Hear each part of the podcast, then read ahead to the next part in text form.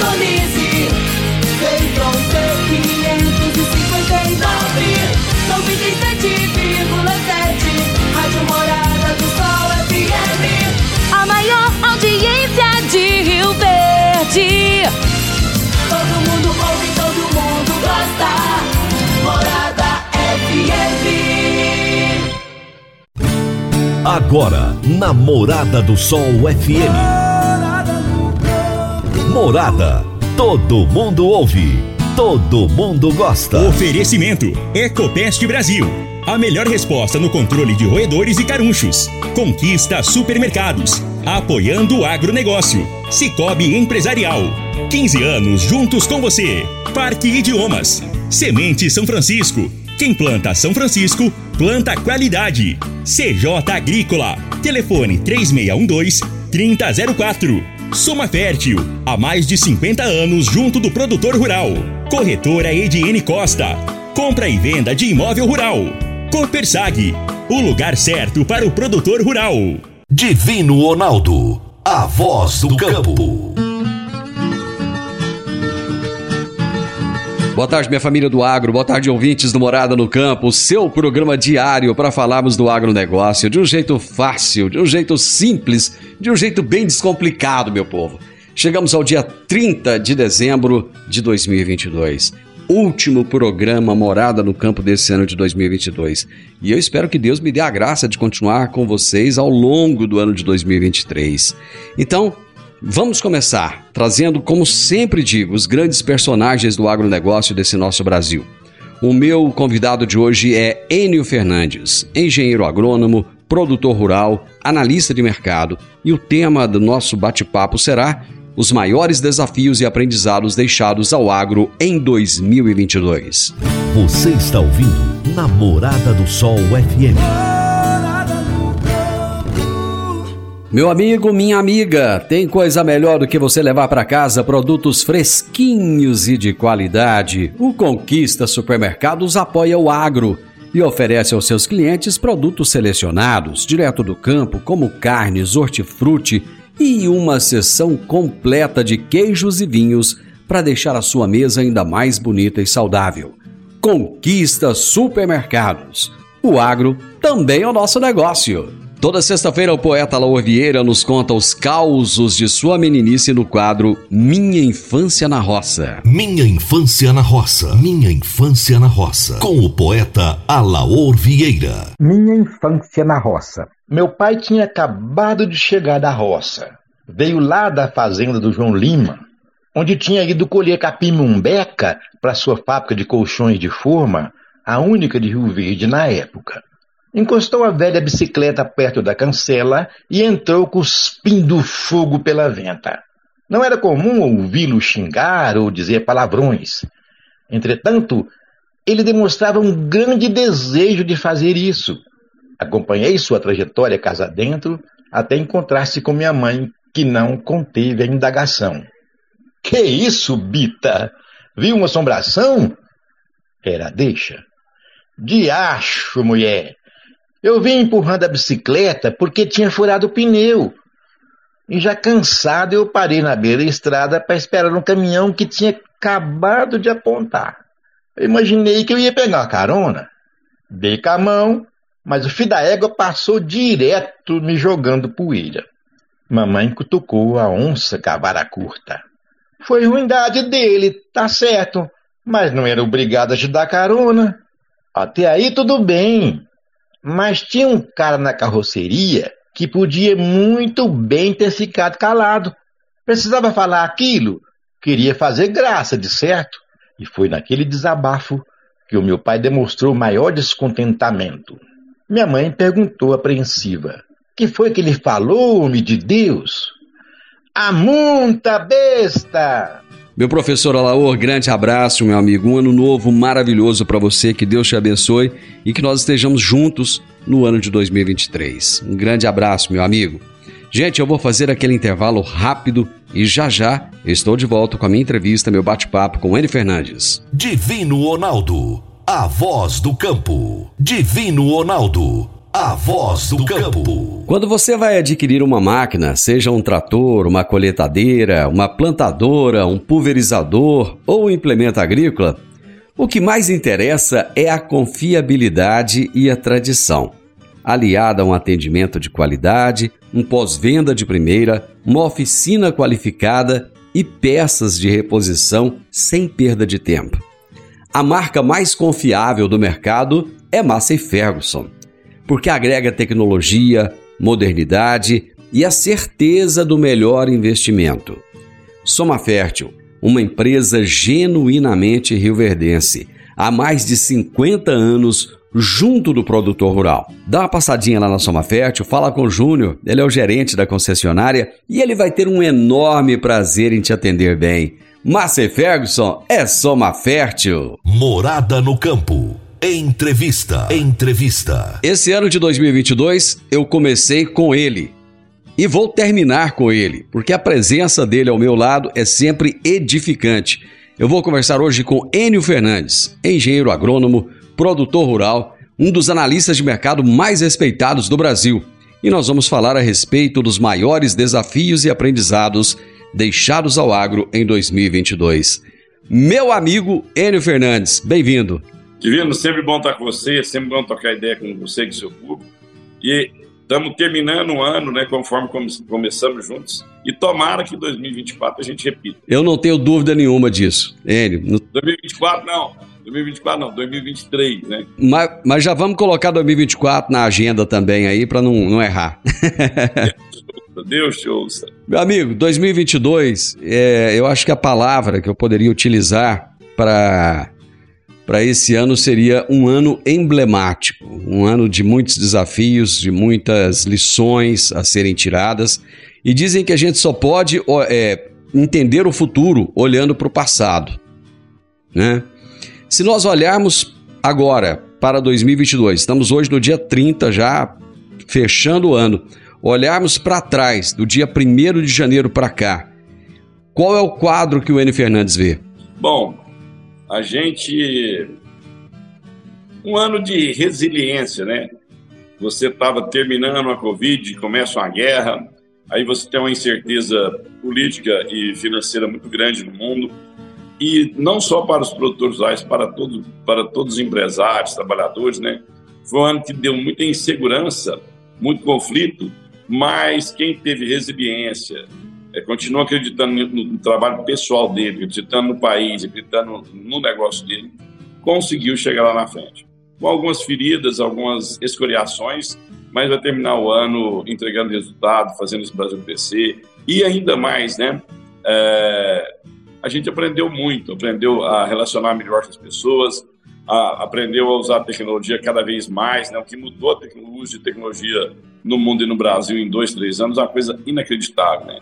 Então a gente aprendeu bastante. Se nós olharmos o histórico do agronegócio, você mesmo já vem é, vivendo esse histórico do agro ao longo de tantos anos, tantas lutas lá atrás, se a gente for olhar. É, desafios, tratoraços, idas a Brasília, e você analisar o momento atual do agro. Esse é, poderia se dizer, o melhor momento que o agronegócio já viveu até hoje? Eu acho que esse melhor momento ele está passando. Nós estamos nos, nos últimos minutos desse, desse, dessa, dessa peça, desse teatro, né? Então vamos começar uma outra peça. Nós temos um, um outro cenário político, um outro cenário mundial.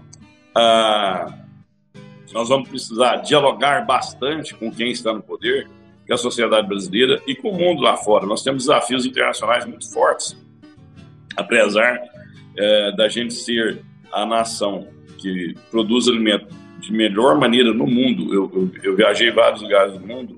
É inacreditável o quanto que o Brasil está na frente de outras nações produtoras de alimento. Estou falando na área uh, ambiental, na, na área de tecnologia, né? Nós somos a produção de alimento mais socioambientalmente responsável do mundo. Mas mesmo com essas é, grandes vantagens e, e, essa capacidade de adaptação muito forte, e já produziu agricultura de baixo carbono, Divino, nós vamos precisar comunicar melhor com a, com a comunidade internacional para eles começarem a dar mais credibilidade nisso. Então, nós temos desafios internos, desafios externos muito grandes, o mundo está ficando muito complexo. E esse, esse, essa, é, é, esse momento de ouro do agro, ele vai dar uma, uma. Essa luz vai dar uma diminuída. Mas o agro é fundamental, não para o Brasil, para o mundo. O agro brasileiro será o responsável para evitar a insegurança alimentar no mundo. Então, acredito que nós vamos ter outros momentos de ouro em pouco tempo. Você falando da questão da comunicação, na segunda-feira agora, eu entrevistei a advogada Samanta Pineda. A Samanta, ela esteve em todos os dias da COP 27. Ela participou ativamente da COP. Ela, ela é uma palestrante brasileira junto à ONU, esteve lá ativamente participando e ela colocou aqui no programa a visão que ela teve dessa COP 27. Ela falou: "Divino, não a COP não adiantou, ela não andou, mas o Brasil teve a oportunidade de se mostrar um pouco mais lá. E, e, uma coisa que ela afirmou que eu achei interessante é que realmente o trabalho que é feito aqui, Enio, por incrível que pareça, ele não é conhecido lá fora. E a gente vem falando dessa questão da comunicação, a gente vem o tempo inteiro batendo nessa tecla, porque, do seu ponto de vista, nós não conseguimos avançar em termos de mostrar ao mundo quem somos e o quão sustentáveis somos. É esse, esse é o ponto.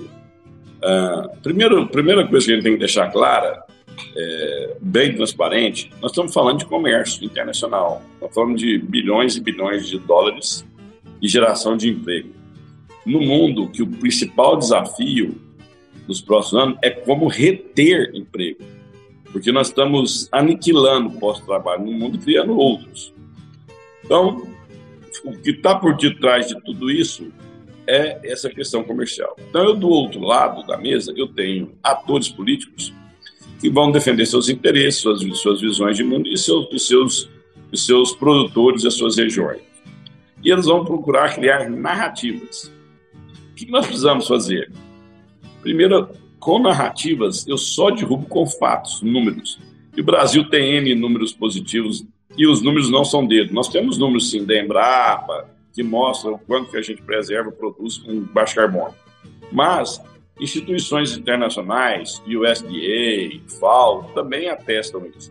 Então, quando eu pego a FAO, que é o órgão das Nações de Alimentação das Nações Unidas, USDA, que seria equivalente ao Ministério da Agricultura, Pecuária e Abastecimento dos Estados Unidos no território deles, os números são incontestados. Nós estamos, assim, anos-luz na frente de qualquer segundo colocado produz alimento. O que, que falta? Mostrar esses dados e eu preciso ter pessoas cada vez mais hábeis, preparadas nessa negociação. Eu não posso ser reativo, eu tenho que ser propositivo. Vou te dar um exemplo aqui simples que o Brasil faz e só o Brasil faz. Ao terminar de usar um agrodefensivo, um defensivo agrícola, ele lava esse defensivo três vezes, fura ele para aquela embalagem não ser é, reutilizada, leva para sua propriedade, embala com outros produtos, entrega na central de embalagem para ser reutilizada. Ninguém faz isso mundo.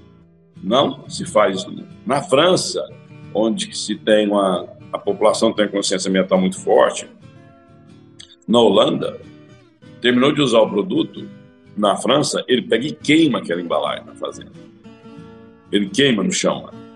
Agora, uma fazenda francesa é um é uma sala de estar perto da fazenda brasileira. Quer dizer, a quantidade de produto que nós usamos, por questões de escala, é muito maior. Quer dizer, e nós conseguimos fazer esse, esse processo. Eles não fazem. Eu não quero que o francês refloreste, fique sem plantar um pedaço, mas só de eu pedir isso para o francês. Ó, faça o que eu estou fazendo. Eu tenho os números aqui para te mostrar. Eu tenho esses dados aqui para você ver. Mostrando esses dados, estou dando um exemplo bem simples, eu começo a desarmar essa narrativa. Outro ponto é o seguinte: eu preciso participar cada vez mais desses encontros internacionais. Eu tenho que promover esses encontros internacionais. Se realmente em 2026 a gente for fazer o um encontro da COP no Brasil e for na Amazônia, vai ser um presente. Mas caso não seja, eu preciso promover esses encontros lá fora. Eu não tenho que esperar a ONU fazer a COP.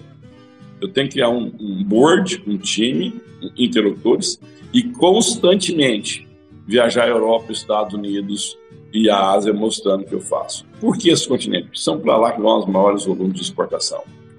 A- Ao se, ao se massificar a informação de qualidade, as narrativas perdem eco. Eu acho que esse é, o- esse é um dos caminhos mais importantes que a gente tem que adotar. Ele, eu vou fazer um intervalo comercial. Coisa rápida e nós já voltamos. Divino Ronaldo, a voz do campo. Divino Ronaldo, a voz do campo. Você que é empresário e tem dificuldades para controlar os seus recebimentos, fique tranquilo. O Cicobi Empresarial tem a solução. Com o app do Cicobi Empresarial, você tem todos os seus recebíveis controlados na palma de sua mão. E mais, pelo app você administra suas vendas e visualiza seus recebimentos direto no celular de onde você estiver. E se precisar de capital, você pode antecipar os seus recebíveis direto pelo Epicipag. E é rapidinho. Epicipag do Cicobi Empresarial é fácil, ágil e faz toda a diferença. Morada no campo. Entrevista. Entrevista. Nesse último programa de 2022, eu estou conversando com N Fernandes e estamos falando a respeito dos desafios, os maiores desafios e os aprendizados deixados ao agro no ano de 2022. Enio, alguns desafios são internos, outros externos. Vamos começar falando dos desafios climáticos. Tanto lá no início do ano nós tivemos desafios climáticos, quanto agora no plantio. E parece que, pelo jeito, não são desafios que vão ficar no passado, né? A gente vai continuar tendo esses desafios daqui para frente, né? Bom, vamos lá. Nós tivemos três anos de laninha consecutivo. A última vez que isso aconteceu foi há mais de 20 anos e ele foi, foram menos intensos que agora. Então, nós tivemos um, um- um evento climático, que é o Laninha, que ele acontece esporadicamente, mas de acontecer três anos seguidos é muito raro. Na minha visão, o- nós tivemos um ciclo. O, ah, o clima ele é cíclico. Ah, depois do Laninha, você se encaminha para uma neutralidade. A gente não sabe prever se vai ter o quarto Laninha ou não. Você só, ou o Ninho, você consegue prever isso com seis meses de antecipação no máximo. Dito isso, é, a gente, depois de anos difíceis, você tem anos mais saudáveis, mais fáceis na questão de clima. Mas o produtor é acostumado com isso, ele, isso está no coração dele, ele cresceu vendo isso, né? Quem está na atividade há 20 anos passou por chuva de pedra, passou por seca, passou por excesso de chuva na colheita, você não conseguia colher. A soja está pronta, o milho está pronto, o arroz está pronto, você não consegue tirar o grão do, do- do- chão. Então, isso a gente se adapta, com sofrimento, menos sofrimento, isso está no nosso core business, está no, no nosso negócio, está no nosso sangue. O que nos preocupa é você começar a pegar fatos climáticos isolados e mudar completamente ah, determinadas gestões. Vou te, vou te dar um exemplo aqui. Eh, tem um estado brasileiro que é proibido você fazer barragem. Eh, o estado simplesmente proibiu, não libera licença para fazer barragem. Na minha visão, e de qualquer ecologista, se você faz barragem, logicamente você tem um impacto ambiental. Você, você abre uma determinada área, eh, no final do dia é um buraco, você tem remoção de terra, já causa impacto ambiental. Que o impacto ambiental é causado uma vez e eu posso reflorestar em volta dessa barragem. Mas a quantidade de água que essa barragem consegue reter para não ir para os rios, para não, não levar a terra para o rio, para não ter erosão, é enorme. E eu posso utilizar essa água em momentos que não está chovendo. O período é, pluviométrico não é favorável. Posso irrigar. Você conseguir uma licença de irrigação em alguns estados brasileiros, inclusive Goiás, é um karma. É um karma.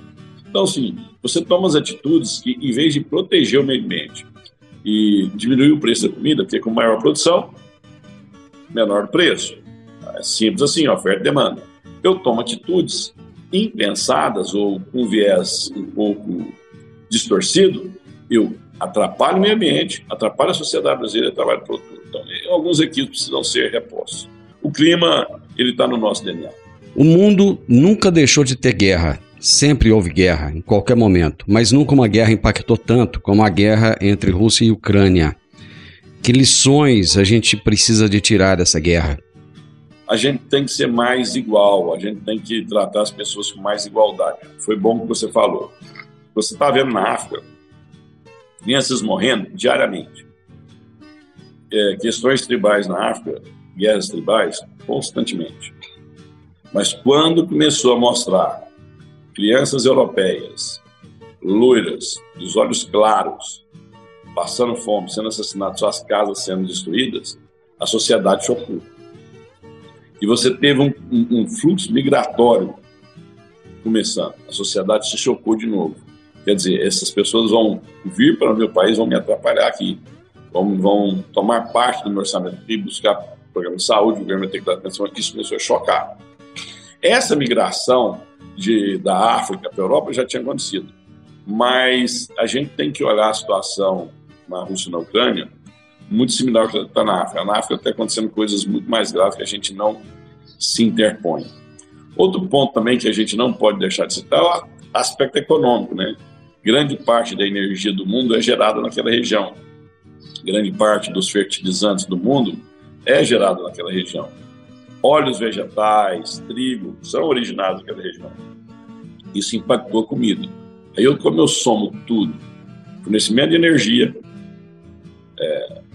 pessoas muito similares aos europeus tendo suas casas destruídas, questão energética, questão alimentar, e, essa, e esse medo final de uma possível é, ameaça atômica deu um caos no mundo, todo mundo ficou assustado e começaram a tentar a, a pressionar a Rússia para parar com essas agressões. O problema é que no final do dia essas, essa guerra está dando popularidade tanto por Putin quanto por Zelensky. Zelensky foi na ONU agora, né? Recentemente ele esteve na ONU é, fazendo pronunciamento, foi nos Estados Unidos fazendo pronunciamento.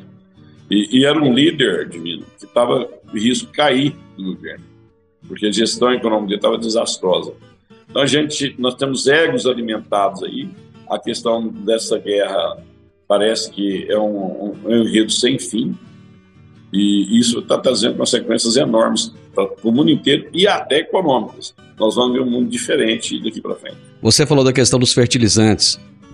A gente tratava isso de maneira corriqueira, rotineira, era normal né, se ter fertilizantes disponíveis. De repente, criou-se um corre-corre, um medo danado de não ter fertilizantes nesse ano. O que, que a gente pode aprender também com essa questão dos fertilizantes? Eu acho que o mundo aprendeu bastante. Ele, nós vamos, a globalização não vai acabar, mas eu não vou ter é, a, o meu fornecimento de matéria-prima, de insumos, de produtos centralizado numa única região, né? Isso vai fazer com que parte dessa indústria que está na China vá para os Estados Unidos, isso já está acontecendo, uh, volte um pouco para a Europa, mas também venha para a América do Sul. Uh, regiões que, que têm estabilidade política, têm segurança pública, tem um mínimo de infraestrutura, tem logística de portos e, e ferrovias e rodovias, que eu preciso ter essa logística. E eu preciso ter mão de obra uh, preparada. Então, nós vamos ver um desenvolvimento dessas regiões uh, não só centralizado na Ásia, que é, todo mundo centralizava na Ásia porque o custo era menor, a operação era tudo just in time, eu não tinha que ter estoque, eu, eu decidia comprar, o produto já estava vindo, a logística é fantástica, essa guerra mostrou o quão vulnerável nós estávamos. Todo mundo sabia disso, que em algum momento poderia dar algum, algum problema. Mas enquanto você está ganhando dinheiro e o custo é baixo, você você ignorava isso. Né? Quando veio o problema, pegou todo mundo é, sem proteção, pegou todo mundo é, dependendo muito de uma região, e uma região que esse conflito agora com Estados Unidos e Rússia, Estados Unidos e China, só tendem a crescer. Eu preciso, Enio, só de fazer mais uma pausa, rapidinho. Divino Ronaldo, a voz do campo. Divino Ronaldo, a voz do campo. Agora vamos falar de sementes de soja. E quando se fala em sementes de soja, a melhor opção é Semente São Francisco. A Semente São Francisco tem um portfólio completo e sempre atualizado com novas variedades. É uma semente com alta tecnologia embarcada e está sempre inovando as técnicas de produção. É uma empresa que proporciona ao produtor qualidade e segurança, com confiança e solidez E tudo isso faz da Semente São Francisco uma das melhores sementes do mercado. Semente São Francisco, quem planta, planta qualidade. Morada no campo. Entrevista. Entrevista. Você já parou para pensar quais foram os grandes desafios que nós tivemos nesse ano de 2022 e quais foram os grandes aprendizados também? E é sobre isso que nós estamos conversando hoje. Eu estou conversando com Enio Fernandes a respeito dos maiores desafios e aprendizados deixados ao agro em 2022. Enio, a questão das eleições. Eleição é, é, nós vivemos numa. Acho que a gente vive numa bolha. Eu cheguei a comentar isso alguns meses atrás. Será que a gente está vivendo numa bolha onde todo mundo achava que o Bolsonaro seria reeleito com frente ampla, que seria tudo lindo, maravilhoso, que o agro continua sendo protagonista? Porém, percebemos que não. Bolsonaro perdeu algo que para nós da região do agro era impensável. Apesar de, na última vez que o Caio Coppola esteve aqui, e era um, um, rapaz que estava bem antenado na época, ele disse: Olha, as coisas não vão acontecer do jeito que vocês estão pensando que vai acontecer. E o Bolsonaro perdeu. Daqui para frente, o que, que nós podemos entender? O Brasil vai continuar tendo uma direita ou a esquerda entra no poder, domina e não sai nunca mais? Não, a gente, a, a, a, gente, eu não vejo essa que o povo. Na verdade, se a gente tiver respeitar eleições, o brasileiro constantemente ele se repagina, né? A gente teve já esquerda no poder, já teve direita no poder, já teve centro no poder e nós vamos flertando com esses, esses, esses modelos de governo. E essa discussão de direita e esquerda, na minha visão, ah, ficou para trás. O que, o que a gente precisa agora é entregar qualidade de vida para a população brasileira, fazer esse, esse, país crescer, gerando emprego e renda. A gente não pode ser mais o, o eterno país da, da renda média baixa, o, país do futuro. Nós precisamos ser o país do presente, começar a fazer agora. Sobre a questão das eleições, uh, quem estava mais frio nessa análise é, e andava pelo Brasil, você sabia sim que tinha que não seria fácil, que a disputa seria muito apertada. Eu, particularmente, acreditava que o Bolsonaro tinha uma grande chance de ganhar, mas também acreditava que o Lula podia ganhar. E uh, eu sempre acreditei no segundo turno, nunca acreditei que nenhum dos dois ganharia no primeiro. Dito isso, quando você, quando você vê essa realidade, você faz análise de mercado, você começa a pôr cenários sobre a mesa, o que vai acontecer com um, o que vai acontecer com o outro. Agora que nós temos é, é um governo mais de esquerda ou centro-esquerda no, no, no, poder, só que nós temos que entender qual vai ser a composição e qual vai ser a ação desses, desses novos ministros, né? Porque eu falar uma coisa, quando eu estou sem o cargo na mão, é um ponto. Eu exercer realmente o que eu estou, que eu falei no passado, é outro completamente diferente. Nós vimos isso. Nós vimos é, setores que, que nos surpreenderam. Vou te dar um, exemplo aqui. O Aldo Rebelo era do PCdoB. PCdoB. E ele foi o responsável por aprovar o Código Florestal. Uma coisa fantástica. Tinha marcou, passou pela história. Passou pela história isso. Então ele. E ele fez o Código Florestal que quem é do ar, quem é da direita, quem é mais movimentista, ficou insatisfeito. Quem é do ar foi insatisfeito. Quem for da esquerda também foi insatisfeito, queria mais. Aonde eu quero chegar? Quando todos estão insatisfeitos, ninguém foi plenamente atendido, é que foi um bom senso aí no meio. Quer dizer, tirei de alguém e passei para outro. E foi um cara do PCdoB que fez isso. O discurso dele era completamente diferente. Ele entendeu, viajou o mundo inteiro, viajou o Brasil, entendeu uh, qual que era o que estava realmente acontecendo, que tinha tem ONGs sérias, mas a grande parte dessas ONGs eram um saco sem fundo de dinheiro. Não tem fim lucrativo. Ah, minha ONG não tem fim lucrativo. Mas, uh, mas o salário do presidente da ONG era 700 mil dólares por ano. Então, é uma grande ONG no mundo e no Brasil, e o presidente brasileiro ganha, mais que o presidente da República, muito, 10 vezes mais que o presidente da República. 10 vezes não mais cinco vezes mais que o presidente da República Brasileira. E não tem fim lucrativo a entidade. Então, isso foi posto na mesa.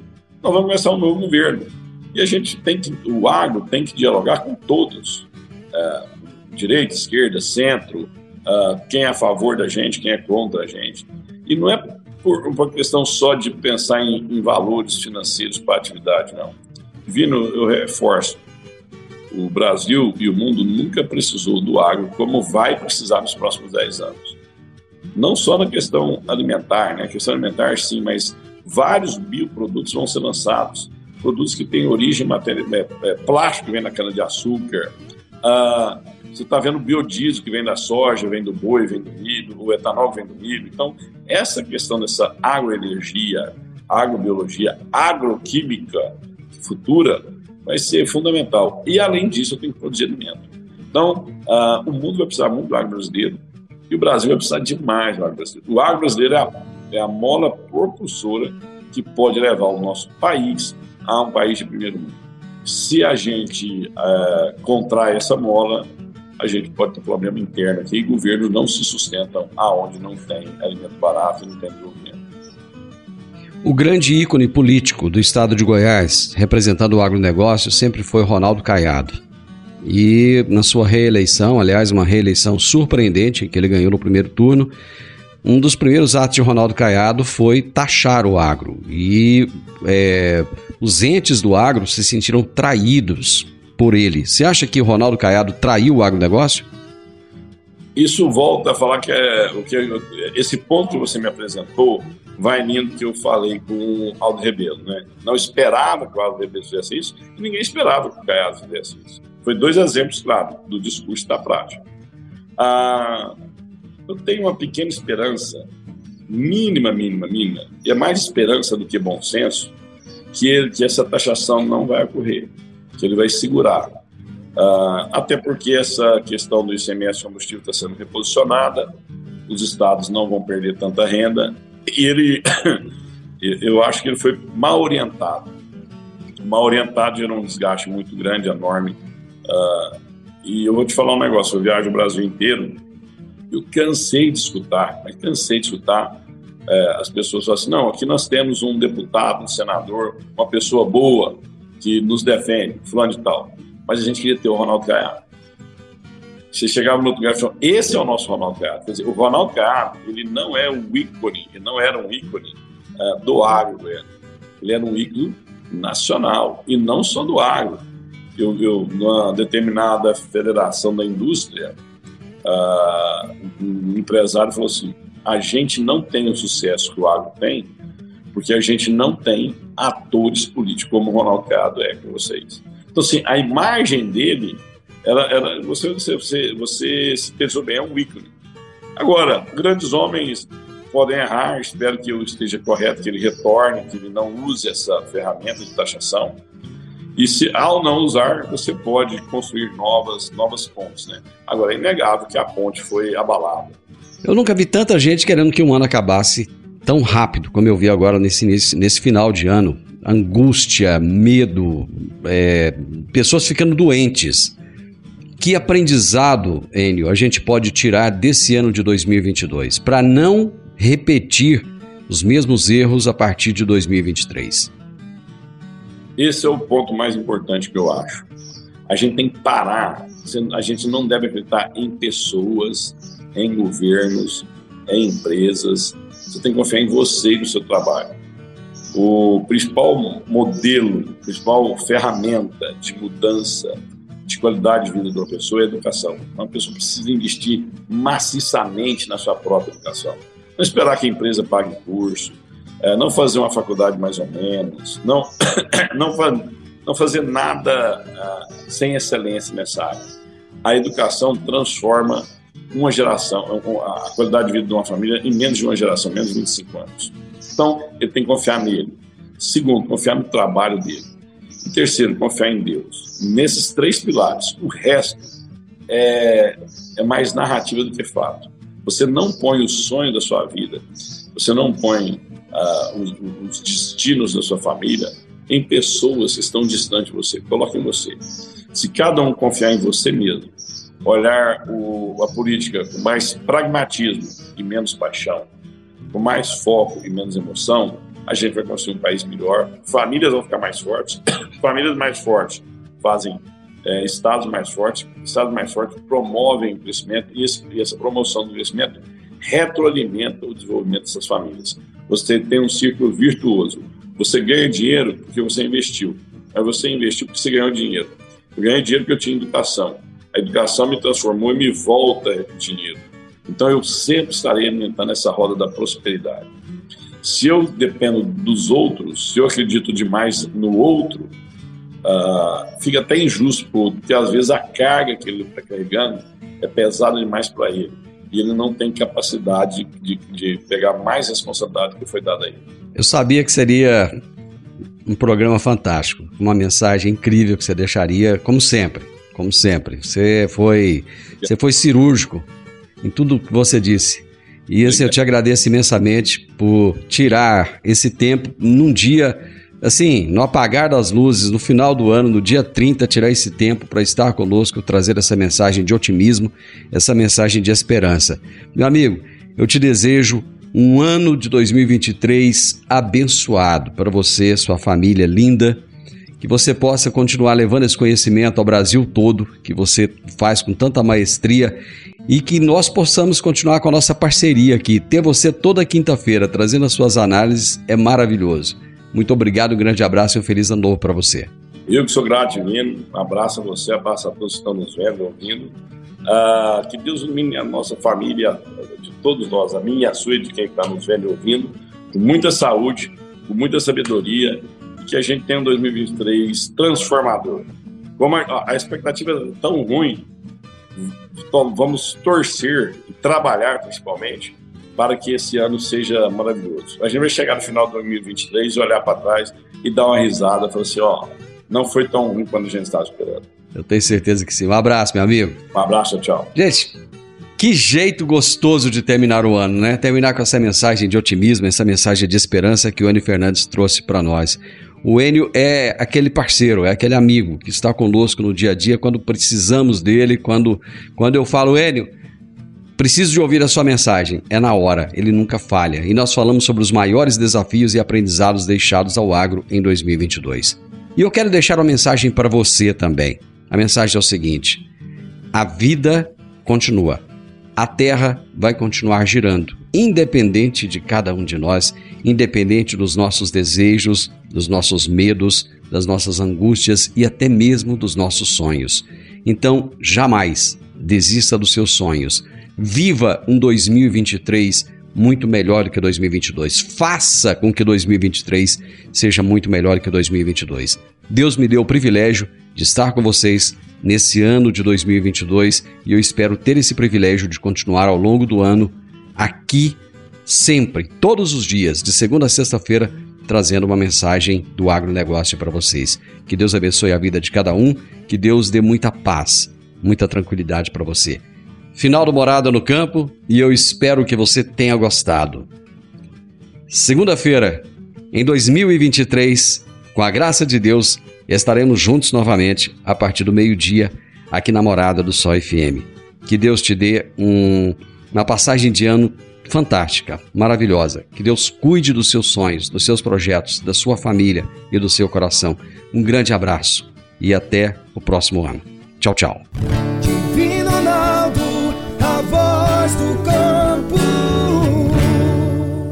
A edição de hoje do programa Morada no Campo estará disponível em instantes em formato de podcast no Spotify, no Deezer, no TuneIn, no Mixcloud no Castbox e nos aplicativos podcasts da Apple e Google Podcasts. Ouça e siga a Morada na sua plataforma favorita.